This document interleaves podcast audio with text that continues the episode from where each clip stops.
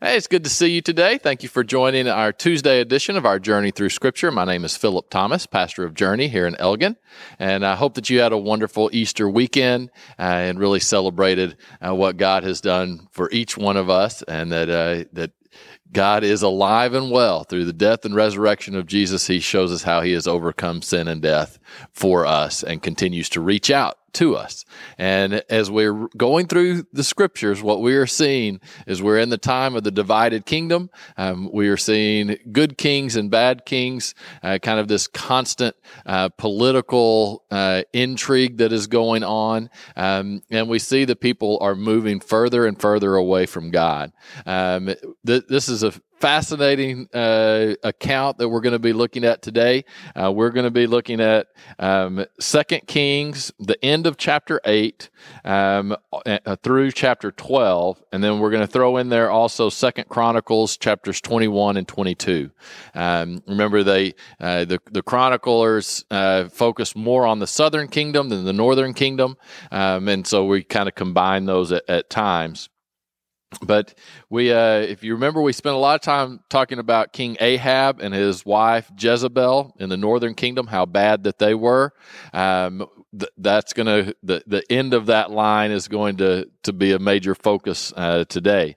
So in chapter eight of Second Kings, uh, verse sixteen, uh, we see uh, Jehoshaphat. Um, the king of Judah has has died, and now his sons are going to, you know, uh, start taking uh, place. And the son that uh, that comes is uh, Joram, um, and it says. Uh, let's see. Uh, he was 32 years old when he became king, and he reigned eight years in Jerusalem. And he walked in the ways of the king of Israel, just as the house of Ahab had done. For the daughter of Ahab was his wife, and he did evil in the sight of the Lord. Um, so what you have is King Ahab is uh, infecting even the southern kingdom. So King Ahab's daughter um, is now married to to Joram. Uh, um, and uh, Athaliah uh, is her name, um, and uh, Joram does a horrible job, kind of follows in the path of his father in law, um, not his father. Um, man, the the, the the power of influence and who influences you um, is so important. And then uh, we get to uh, chapter 20 or verse 25 there of chapter 8. It says, um, uh, Ahaziah uh, begins to reign in Judah. That is uh, Joram's uh, son. Um, and of course, his mom is Athaliah. Uh, that is uh, the daughter of Ahab. So there's a connection uh, there as well. So that gets us to Second Kings uh, chapter 9. And this is Jehu is anointed king of Israel. Elisha. Um, remember, we talked a lot about Elisha last uh, week. Um, he he is called by God to go um, and uh, to anoint Jehu as uh, the next king of Israel. Jehu's main role is to punish the line of Ahab. Uh, it says, Thus says the Lord, I have anointed you king over the people uh, of the Lord over Israel. You shall strike down the house of Ahab, your master, that I may avenge the blood of my servants, the prophets, the blood of all the servants of the uh, Lord, and at the hand of Jezebel. For the whole house of Ahab shall perish, and I will cut off from Ahab all the males in Israel, both uh, bond uh, from Ahab and uh, both bond and free. So I will make the house of Ahab like the house of Jeroboam, the son of Nebat. Uh, the dog shall eat Jezebel on the plot of ground at Jezreel, and there shall be none to bury her. And he opened the door and fled. so that was the messenger who was giving that that message. And it's like okay it's it's time time to get out. So jehu is now anointed king. And uh, there there is a current king uh, of of israel at this time. It's still joram um, who remember he is uh, his mother is the daughter of ahab. So uh, he is uh, con- connected or i'm sorry he's he's in the line of ahab. He's ahab's son. And so Jehu uh, goes and confronts him. And uh, it's kind of interesting. You'll read there, starting in uh, verse 16, 17, uh, there of chapter 10 or of 9. And, and what, what's going on is Jehu has kind of approached the city, uh, and Joram uh, sends out his messengers to say, Hey, are you coming in peace? What's going on? They, they knew that there was uh, obviously tension building. And uh, Jehu would say, What have you to do with peace? Turn around and follow me. That's what he would say to the uh, messengers.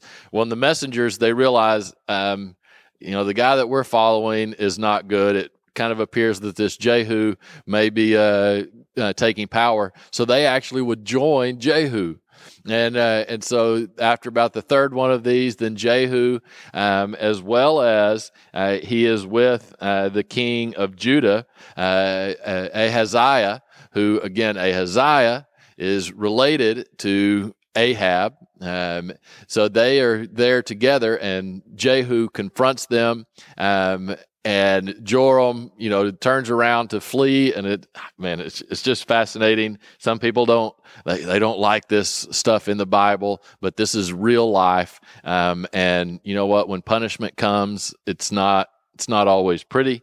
Um, says then Joram turned around and fled and said to Ahaziah, treachery, Ahaziah. Now Jehu drew his bow, bow with full strength and shot Joram between the arms, and the arrow came out at his heart, and he sank down in his chariot. so uh, yeah, did pretty good. And then they just threw him off to the side of the road. This is this is the king of Israel. Jehu has now uh, exacted some revenge. Um, and then uh, same thing with Ahaziah of Judah. So Jehu not only does he kill the king of Israel, he kills the king of Judah, um, both of who were tied to the line of King Ahab uh, and Jezebel. So uh, very much uh, God's vengeance uh, is being taken on those who were so evil. Uh, then we have Jezebel's violent death. Um, I, it's it's you know it's hard to find you know feel too much uh, sympathy for Jezebel.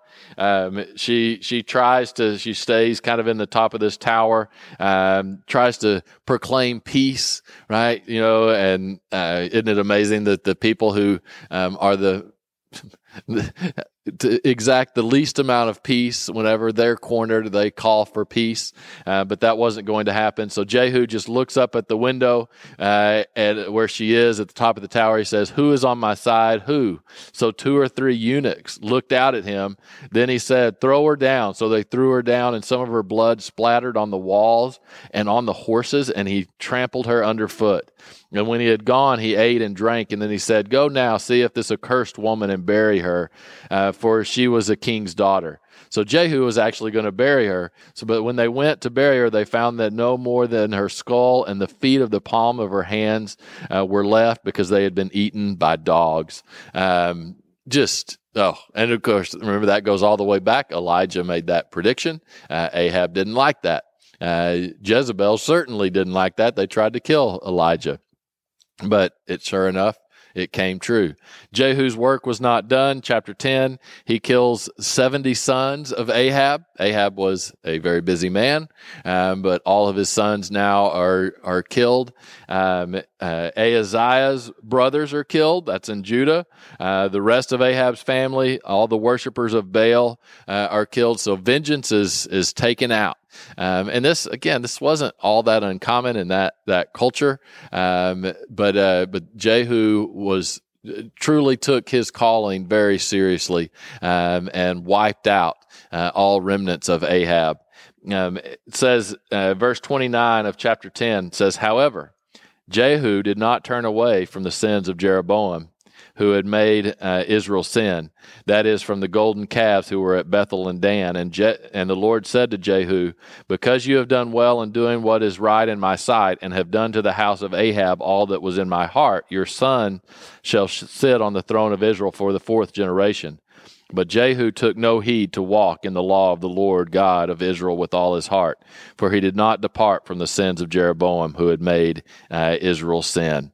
So it, this is kind of an interesting reality and a tough one. You know, sometimes we think that the people that God uses uh, are are always uh, righteous and humble and walking with the Lord. Well, you know what? Uh, unfortunately, that's not always the case. Uh, Jehu, um, that was that was not who he was. He did uh, what the Lord called him to do, but then he did not walk with the Lord. Uh, he he kind of picked and chose what parts of of uh, God's desires and God's decrees that he followed. And you know, before we get too hard on Jehu, maybe we should look at ourselves. Do we do we pick and choose the aspects of God's word that we like, that are we're comfortable, and we follow those and uplift them, but we don't acknowledge the others? Um, yeah, something we should be thinking about. So Jehu um, is, is, now uh, passes away. Now I want to jump to Second Chronicles. So Second Chronicles um, twenty one and twenty two. This is kind of uh, mentions uh, what Jehu did and how it impacted the kings of Judah. Remember, the chronicler is much more interested in Judah, um, and uh, so it, it does uh, bring that out. It says Joram reigns in Judah. Talks about how Joram um, did not follow his father, uh, but that he uh, followed um, more uh, from Ahab because again he was married to Ahab's daughter, um, and uh, I, I, love this in verse twenty of chapter twenty one of uh, Second Chronicles. He was thirty two years old when he became king. He reigned in Jerusalem eight years, and to no one's sorrow departed. so when he died, uh, nah, no one no one cared too much. To no one's sorrow, he departed.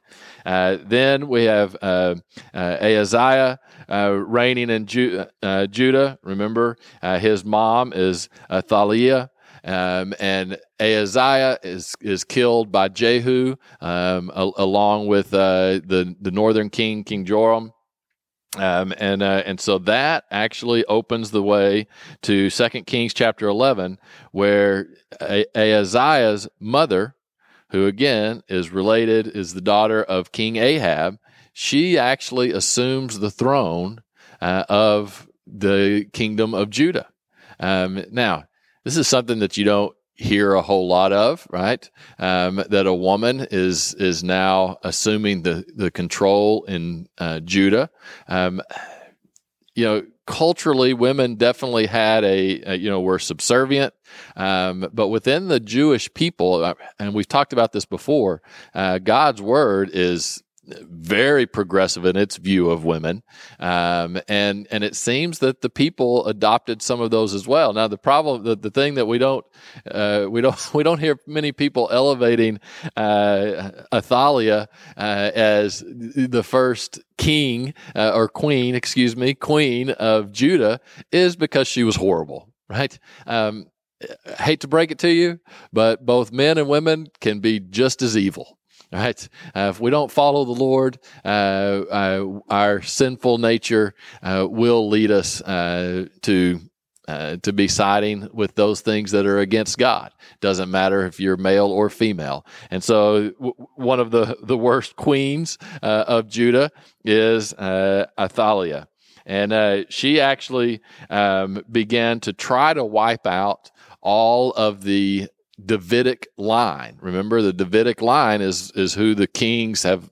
Everyone that, uh, that has been a king of Judah has been part of that line. Well, she is not, and remember, she's part of Ahab's line. She starts killing uh, all the uh, possible heirs to the kingdom that are part of the uh, uh, Davidic line. And so uh, there was a, a young, a very new uh, baby born named Joash, um, who was the son of, of Ahaziah. So he, he was the, the son. He was in the Davidic line, um, but uh, he was stolen away um, and hidden um, in a bedroom uh, so that he was not killed. Uh, he was uh, kept in hiding for over six years um, while Athaliah reigned uh, uh, over the land of Judah. Um, and then you have Je- Je- Jehoiada, um, who is a, a priest who basically starts a coup against the queen um, and gets people to support uh, uh, this this new uh, child king, and and so uh, Joash uh, actually becomes uh, king at a very young age. I believe he was eight, um, and then at that time um, they confront uh, Jehoiada the priest commands the captain of the of hundreds of the officers of the army and said to him, "Take her outside." This is Queen Athaliah. Take her outside under guard and slay with the sword whoever follows her. Um, for the priest had said, Do not let her be killed in the house of the Lord. So they seized her, and she went by the way of the horse's entrance into the king's house, and there she was killed. Um, and then Jehoiada uh, made a covenant between the Lord, the king, and the people. And there was a there. Uh, Joash was seven years old when he became king, uh, and then there began a movement back towards God. Uh, chapter twelve, Joash repairs the temple. The temple had basically been allowed to just uh, begin to crumble. Um, thought this is kind of interesting. Joash said, uh, "You're going to uh, all the money uh, that is is given um, to the priest that those are supposed to be going to to rebuild the uh, temple." Um, well, after the 23rd year of his of King Joash, uh, the priest had still not repaired damages to the temple. It's it's nearly like um, organized institutions and governments aren't necessarily good at fixing problems. Just leave that there. But so King uh, Joash sees this, and you can tell is like, what, what is going on. It says, Why have you not repaired the damages to the temple? Now, therefore, do not take more money from your constituency, but deliver it for repairing the damages. Uh, the priests agreed that they would neither receive more money for the people nor repair the damages of the temple. So it's like, okay, priest, you're done. You're ridiculous. You're only in this for yourself. Um, and so then there was private money that was began to to come in, and the temple started to get repaired. Um, we, are going to read for next time we're going to read more about joash. Um, and so if you'll start reading second kings 13 um, we'll go th- probably 13 let's see. 13 and 14 yeah there you go. Se- second kings 13 and 14 but also uh, Second Chronicles uh, 23, 24, and 25. So Second Chronicles 23 through 25 and Second Kings uh, uh, 13 and 14. All right. We'll see you on Thursday. Have a good week.